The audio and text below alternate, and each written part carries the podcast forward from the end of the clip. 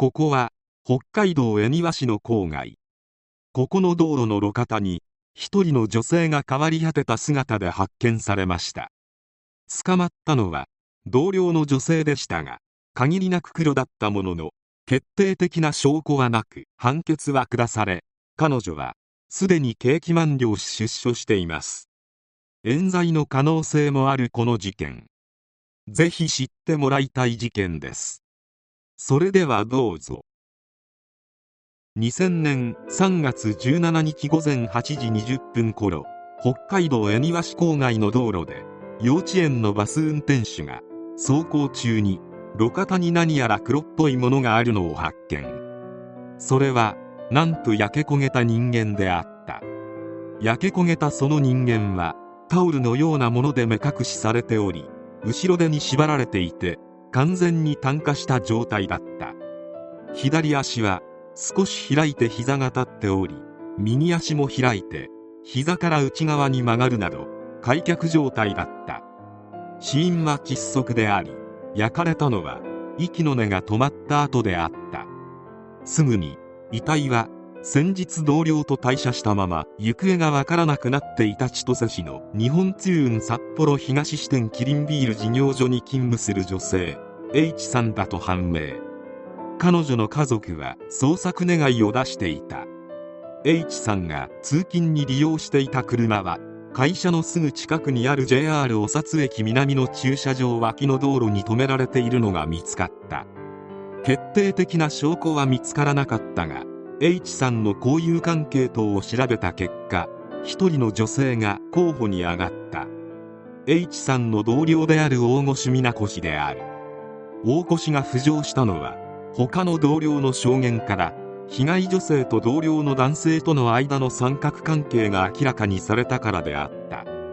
大越を調べてみると前日16日に H さんと一緒に会社を出たこと別れた恋人をめぐって H さんに嫌がらせのメールを送り続けていたこと午後11時頃のアリバイがないこと。さらに事件直前の夜に10リットルもの大量の灯油を購入していたことが決定打となり逮捕された。大越の家宅捜索では H さんの携帯電話の番号が書かれたメモ車のボックスから H さんのロッカーの鍵が見つかった。大越は高校卒業後木材会社建設会社地元の役場で臨時職員として働き1998年初め頃から日通にアルバイトとして働き始めた。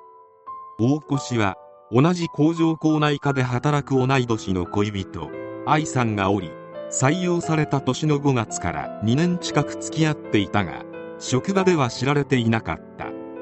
1999年9月人事異動で H さんが工場構内科にやってきた。事件の1ヶ月前の2月頃大越の恋人愛さんは歓送迎会の二次会で隣に座った H さんに好意を持つようになりその1週間後大越に別れたいと切り出した。大越はこの時泣きながらもう少し考えてと言った。この頃から落ち込んだ様子を見せるようになり仕事でのミスも目立つようになる。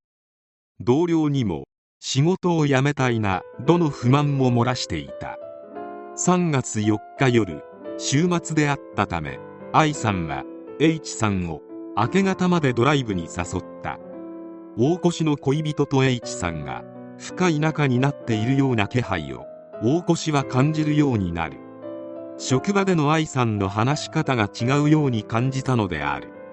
大越は以前交際していた男性にそのことを相談。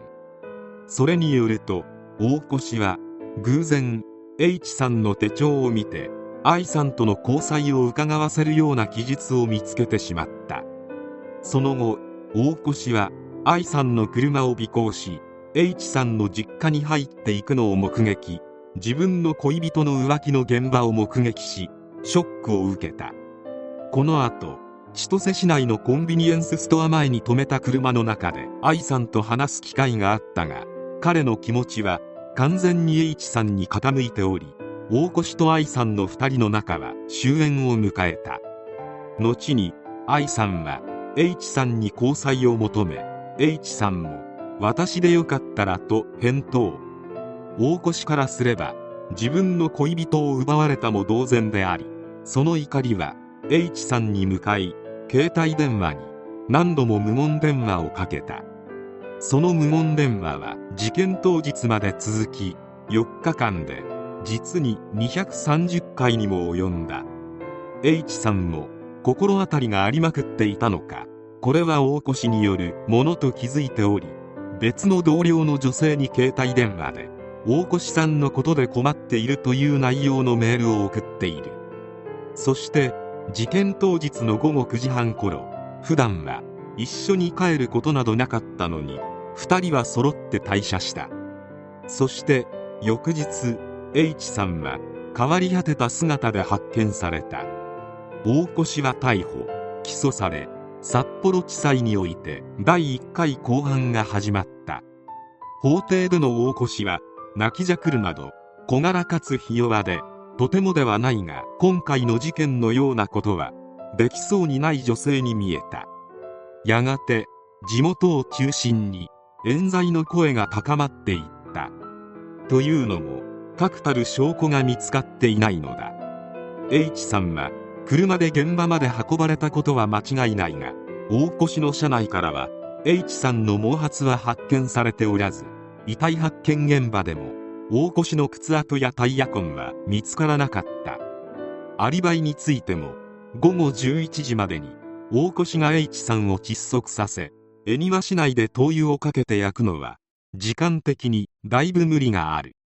また職場でアリバイがはっきりしないのは大越ただ一人ということになっていたが他にも数名アリバイがない人物がいたことが後半開始後に判明。さらに大きな問題は体格である。H さんは身長 160cm 体重 60kg と女性にしてはやや大柄だったのに対して大越は 147cm47kg とかなり小柄である。2人が並んだ写真からもその体格差は一目瞭然であった。さらに H さんはスポーツ万能で身体能力も高い。